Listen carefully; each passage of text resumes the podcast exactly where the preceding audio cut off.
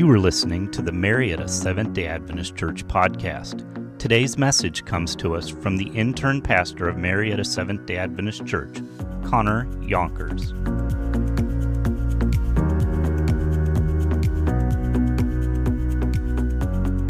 It's good to be here. Um, so, I've been an intern for the last four weeks. I haven't met most of you.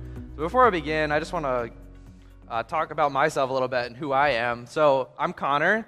I, am a Southern Adventist University student. I'm studying theology.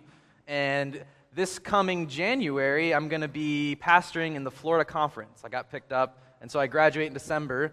And so I'm really excited about that. But this summer, I was like, why don't I go intern at a church somewhere? And I'm good friends with Luke back there. Um, we went to Southern for a little bit together before he graduated. And I've just heard so many good things about Marietta, so I was like, I'm going to come check it out. And you guys are just so blessed to have a leadership like Luke and Matt. Luke and Matt are phenomenal pastors, phenomenal leaders, and you guys are just so blessed to have them, let me tell you. And also, you guys are blessed to have such joyous children. Like, these kids are these kids are so much fun. They bring a, a smile to my face every single Sabbath. I see them up here during children's story. Um, they're so great and precious. Um, and so, anyway, a little bit more about me. I grew up in Hagerstown, Maryland. Some of you may know where that is, kind of an Adventist hub, because uh, the Review and Herald used to be there. I actually worked there for a little bit. Um, so, I was born and raised there, and yeah, so that's a little bit about me. So, let us pray. Dearly Father, I just want to thank you so much for uh, giving me this message, God. You've been putting this message on my heart. Um, for a couple weeks now, and I just pray that you speak through me, um, you send your spirit to me, God, uh, that these words be yours, um, and that you help me to effectively deliver the message. And I just pray that you surround your angels in this place today. In your name, amen.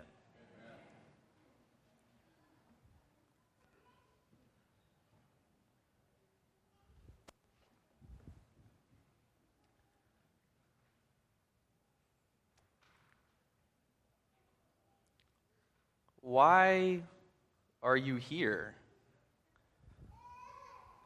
Why are you in this why, why are you in this church? Why, why have you chosen to come here today? What, what made you walk through those doors today? Why, why have you been, why, what has led you here? Why are you here? I want to ask another question why have you been coming to church if you this isn't your first time? Many of you you've been here all maybe for the last 50 years. What, what made you start coming to church? What, what made you start coming into this building or any other church, that is? What made you join the Adventist church if you're a part of the Adventist church? We all have a different story. We all have a different place where we come from, and we all have different reasons why we're here today.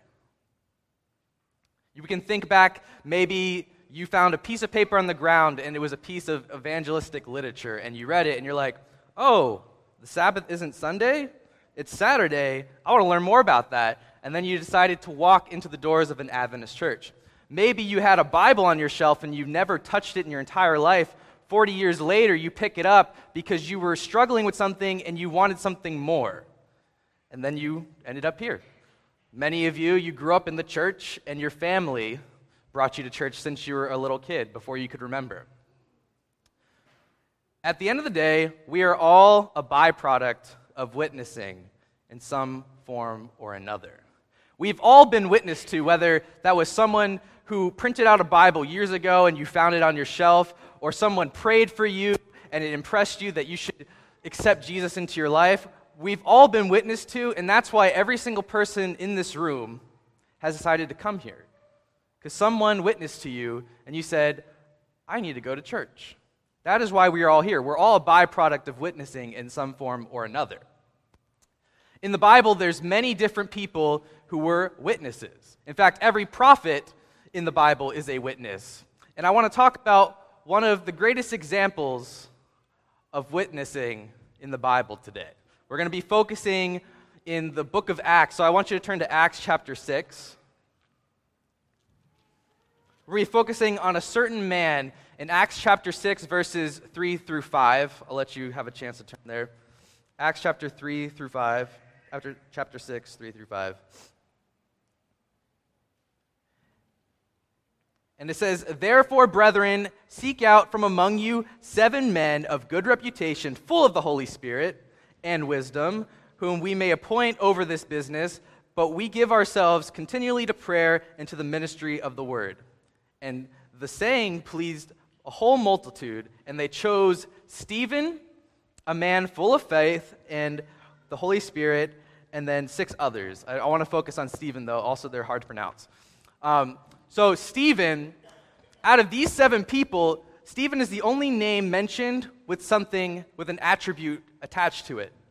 Stephen is said to be a man of faith and a man full of the Holy Spirit.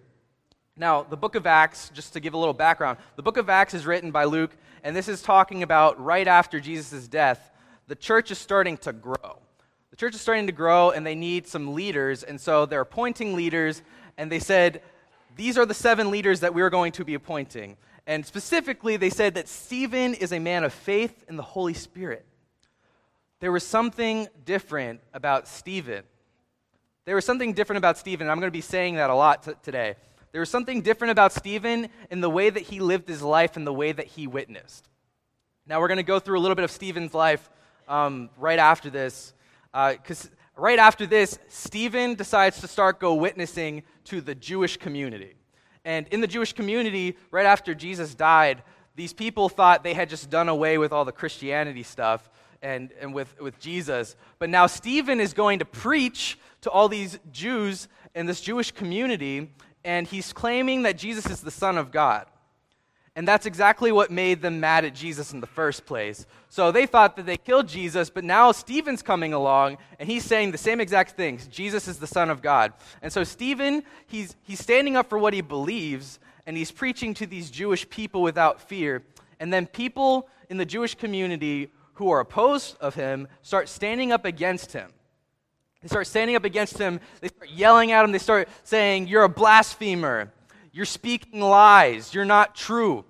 And then they take him to the council. They take him to the council, and they say that he is a blasphemer before the law of Moses and God. And in chapter 7, verse 1, it says, The high priest said, Are these things so?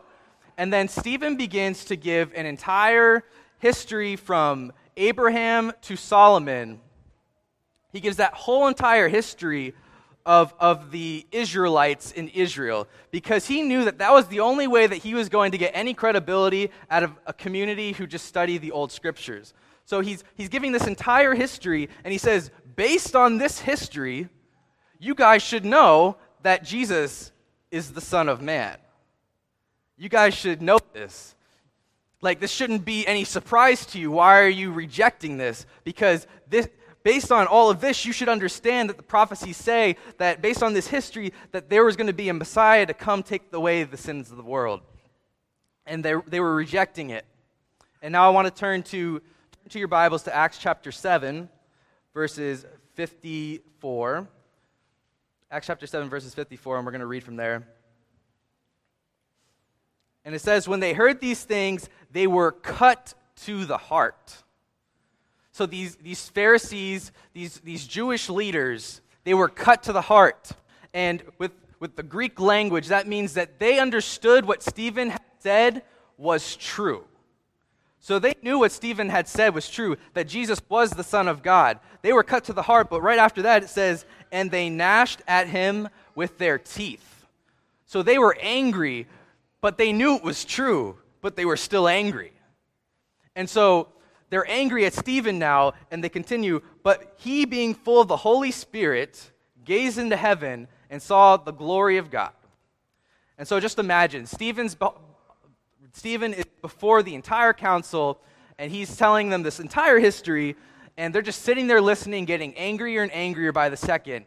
And then, full of the Holy Spirit, he, he looks up to the heavens and has this vision of Jesus standing next to God as the right hand Son of God. And he said, Look, in front of all of them, look, I see the heavens open up and the Son of Man standing at the right hand of God. this was the kicker. This was the kicker because the very thing that was making them angry already, now he's saying he literally is seeing this in vision that Jesus is standing next to God as the Son of Man. This is a slap in the face to the Pharisees after they're already angry. And so, what do they do? They cried out with a loud voice. They stopped their ears. So, they literally covered their ears because they were so angry with what he was saying. And they took him out of the city. I can just imagine. They just picked up Stephen, started pushing him out of the city, and it says they cast him out of the city and stoned him.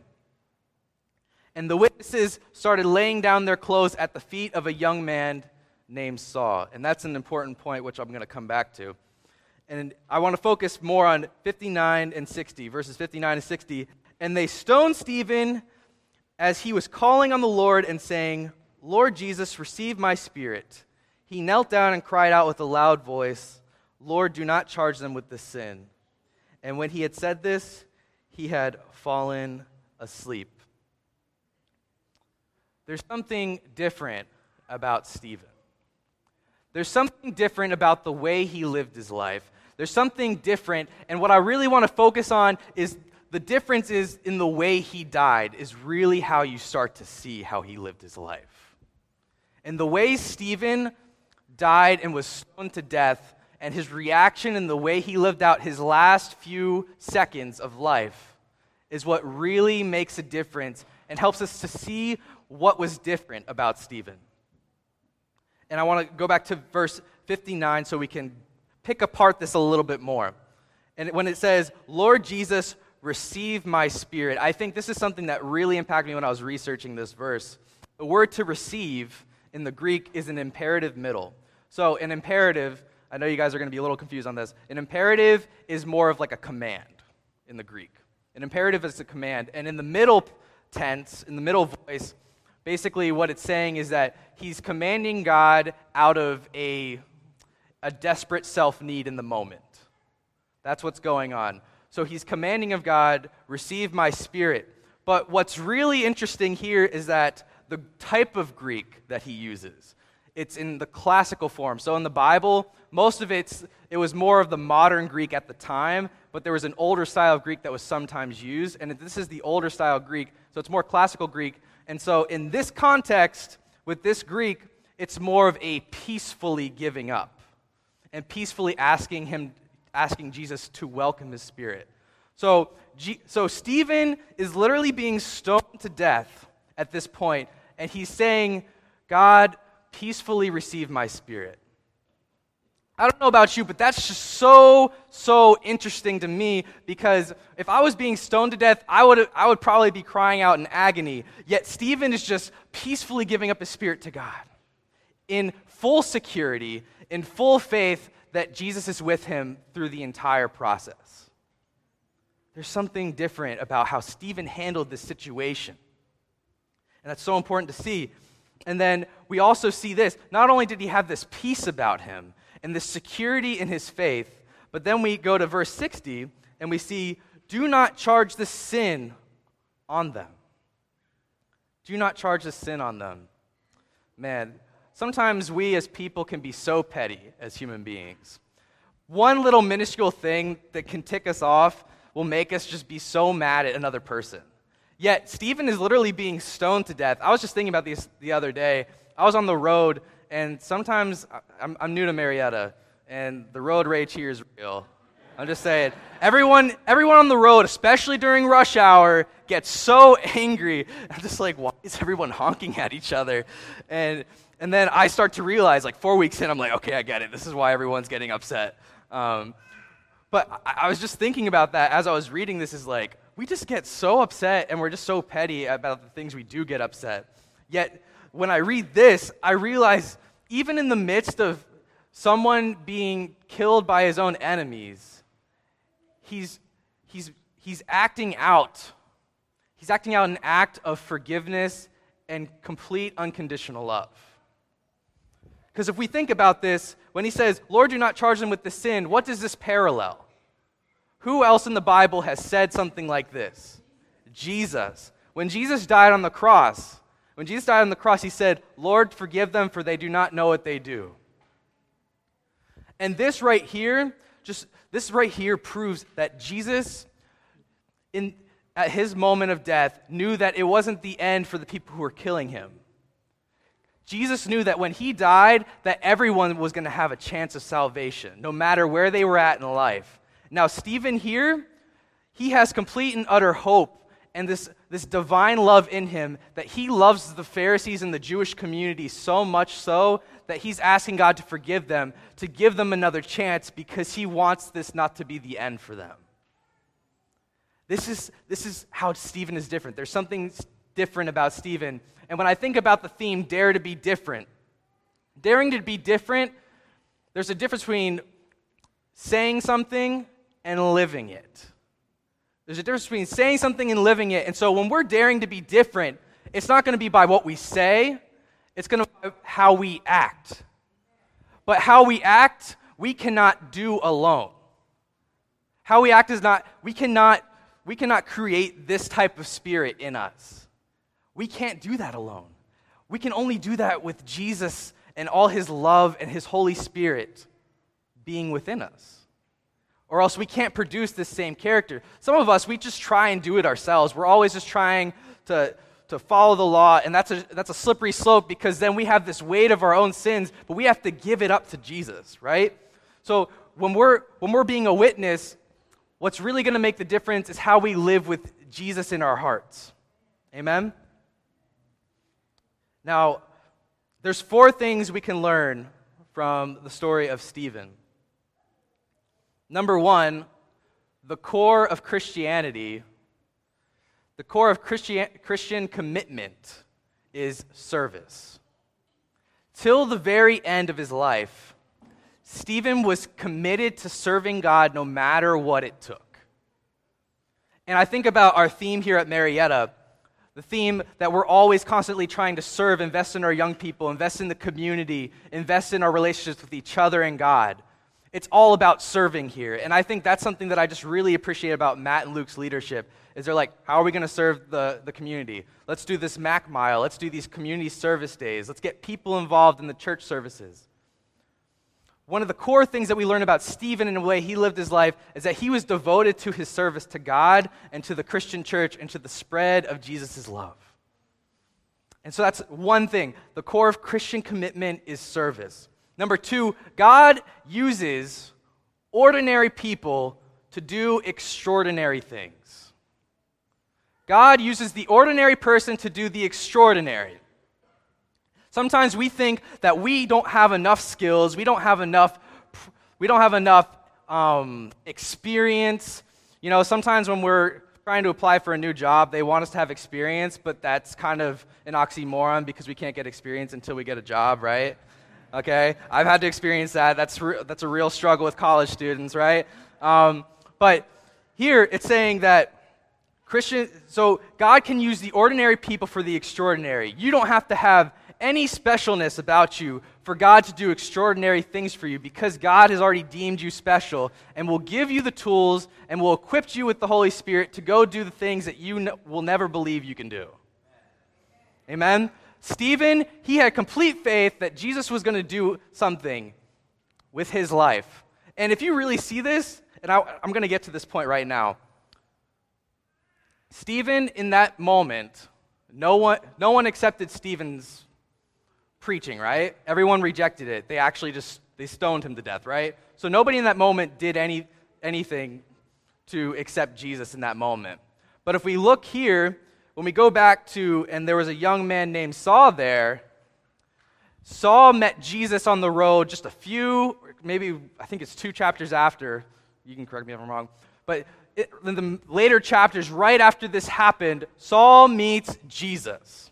Saul meets Jesus, and I, can't o- I can only help to think that when Saul accepts Jesus and becomes Paul, Paul then thinks back on what happened at the stoning of Stephen, and he thinks back on how Stephen lived his life. And he's like, that's how I need to be with my relationship with Jesus. And what did happen to, to Paul? He became the greatest evangelist the Christian church has ever seen. Stephen may have not seen the fruits of his labor, But when he goes to heaven, I can only think the interaction is going to be a little like this. Like, Stephen's going to come up to heaven after the second coming and be like, Jesus, why, why is this man here? Why is Saul here? And then he's going to be like, well, my name is Paul now. And he's like, what? What is going on? And, and I just, I just, I can't wait to get to heaven and talk to all these, these, these stories and everything, talk to these people about their, what they've done and everything. And I'm going to get to heaven and be able to see the things that I didn't even know I affected. I think that's something that we just have to have complete faith. So when we're, when we're committed to serving God, which was number one, we can have faith that God will use us to do ex- extraordinary things as ordinary people.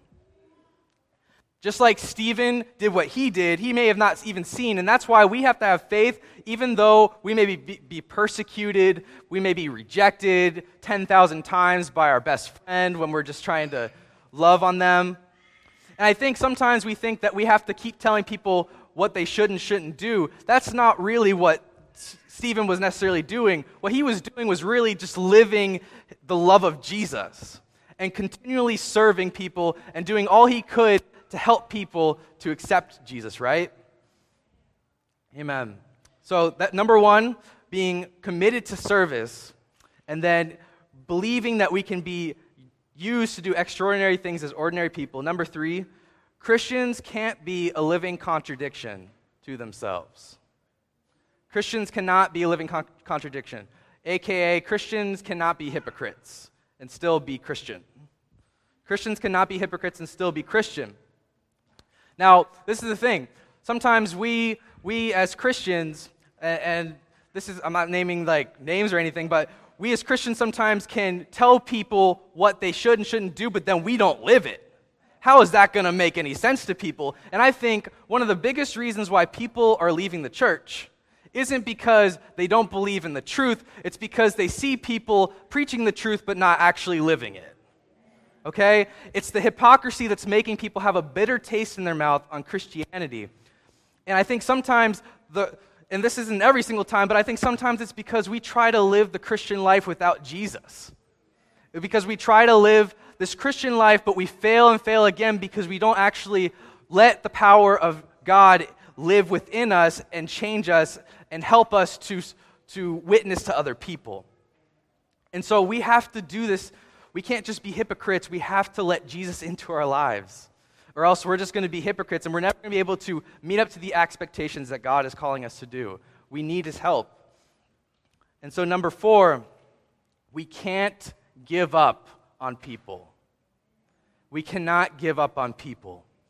Even to death, we cannot give up on people. And I think that's the most powerful thing here that I'm, I'm seeing in the fact that Stephen died. Because even though he died and he didn't see anybody accept his message at that time, he still said, Lord, forgive them and do not charge them for this sin, meaning that he still had hope that sometime in the future they would accept the message of Jesus Christ. He still had hope and he still had this love and compassion for them, even though they rejected the message of Jesus and stoned him to death for it. We can't give up on people. And I think I've done this in my life and I've I've regretted it is when I just forget about somebody who's left the church. Or I forget about somebody who the first time they ask me what I believe and they, they have a bitter taste in their mouth when I say I'm a Christian, that I just give up. And sometimes all it takes is just living different. I, have I've been working this last year at a clothing company called Express. Um, sometimes when you're a college student, you can't really find another place. But honestly, I wasn't really I wasn't really excited to work at this place, you know, but I needed money for for college. But I ended up loving it because most everyone there, most of them weren't Christian, but they they saw something different in me and they would tell me, "Connor, you're different. Connor, you there's something different about you. You're just a good guy." And I would just tell them, "I just love Jesus and I don't know what else to say. Like, I just, I just love Jesus and I'm Christian. And I just remember that eventually, towards the end of the year, they started asking me, What church do you go to? And I was like, Well, I go to this church in, in, in Chattanooga, and it's a Seventh day Adventist church. They're like, What's a Seventh day Adventist? And so they started asking me all these questions, and it, it was just because I was living differently, because I had Jesus in my life, that I was able to just be a witness in that way. And so when I say living different and, and daring to be different by living it is different than just saying it, it's completely on the opposite end of the spectrum. We have to dare to be different by choosing to let God re- reside in us so that we can live different in Him, in His love, and that we can share it. So, what does it mean to dare to be different? It's not just sharing biblical doctrines, it's not just telling people what they're doing right or wrong, it's living and loving others. It's, it's living the love of Jesus and loving others, and through that, they see a difference. Because you have this security, you have this peace, you have this, this love in your heart that you cannot, that, that nobody else can comprehend. People will see you differently when you accept Jesus into your life and you, and you live Jesus' love. That, but the thing is, is that we need God in our life to do it. We need God to reside in us. We need the Holy Spirit's help, or else we can't do any, we can't do any of that work within us. But with the Holy Spirit and with Jesus' sacrifice, we can love our neighbor the proper way. We can serve the poor. We can serve our community. We can live an example of Jesus Christ. But we can't do it alone. We need Jesus. And when we have Jesus in our hearts, we can begin to dare to be different in everyday situations. How are you going to dare to be different?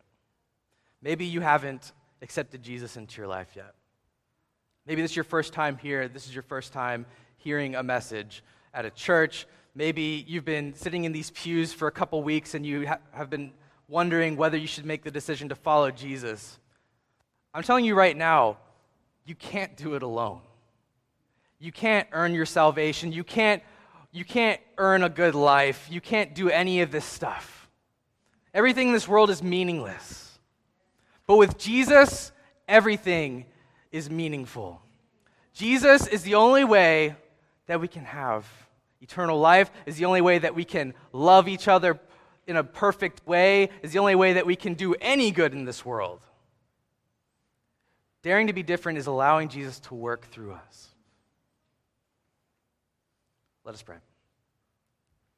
Dear Heavenly Father, I just want to thank you for for bringing everyone here today, God. I don't know where everyone's at in their life. Maybe they've been struggling with different things. Maybe they've been going through a dry season. Maybe they've, they've been really hurting, God, from something that's happened to them from another individual. God, I just pray that you give these people in these pews hope.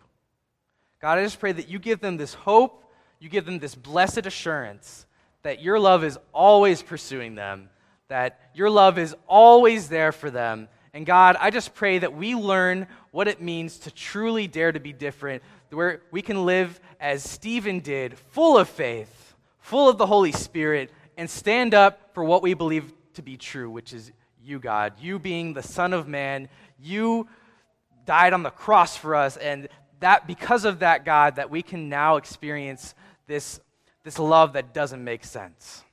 God, I just want to thank you so much for your blessings and your mercies. And as we go out today, that we can dare to be different and trust you. In your name, amen.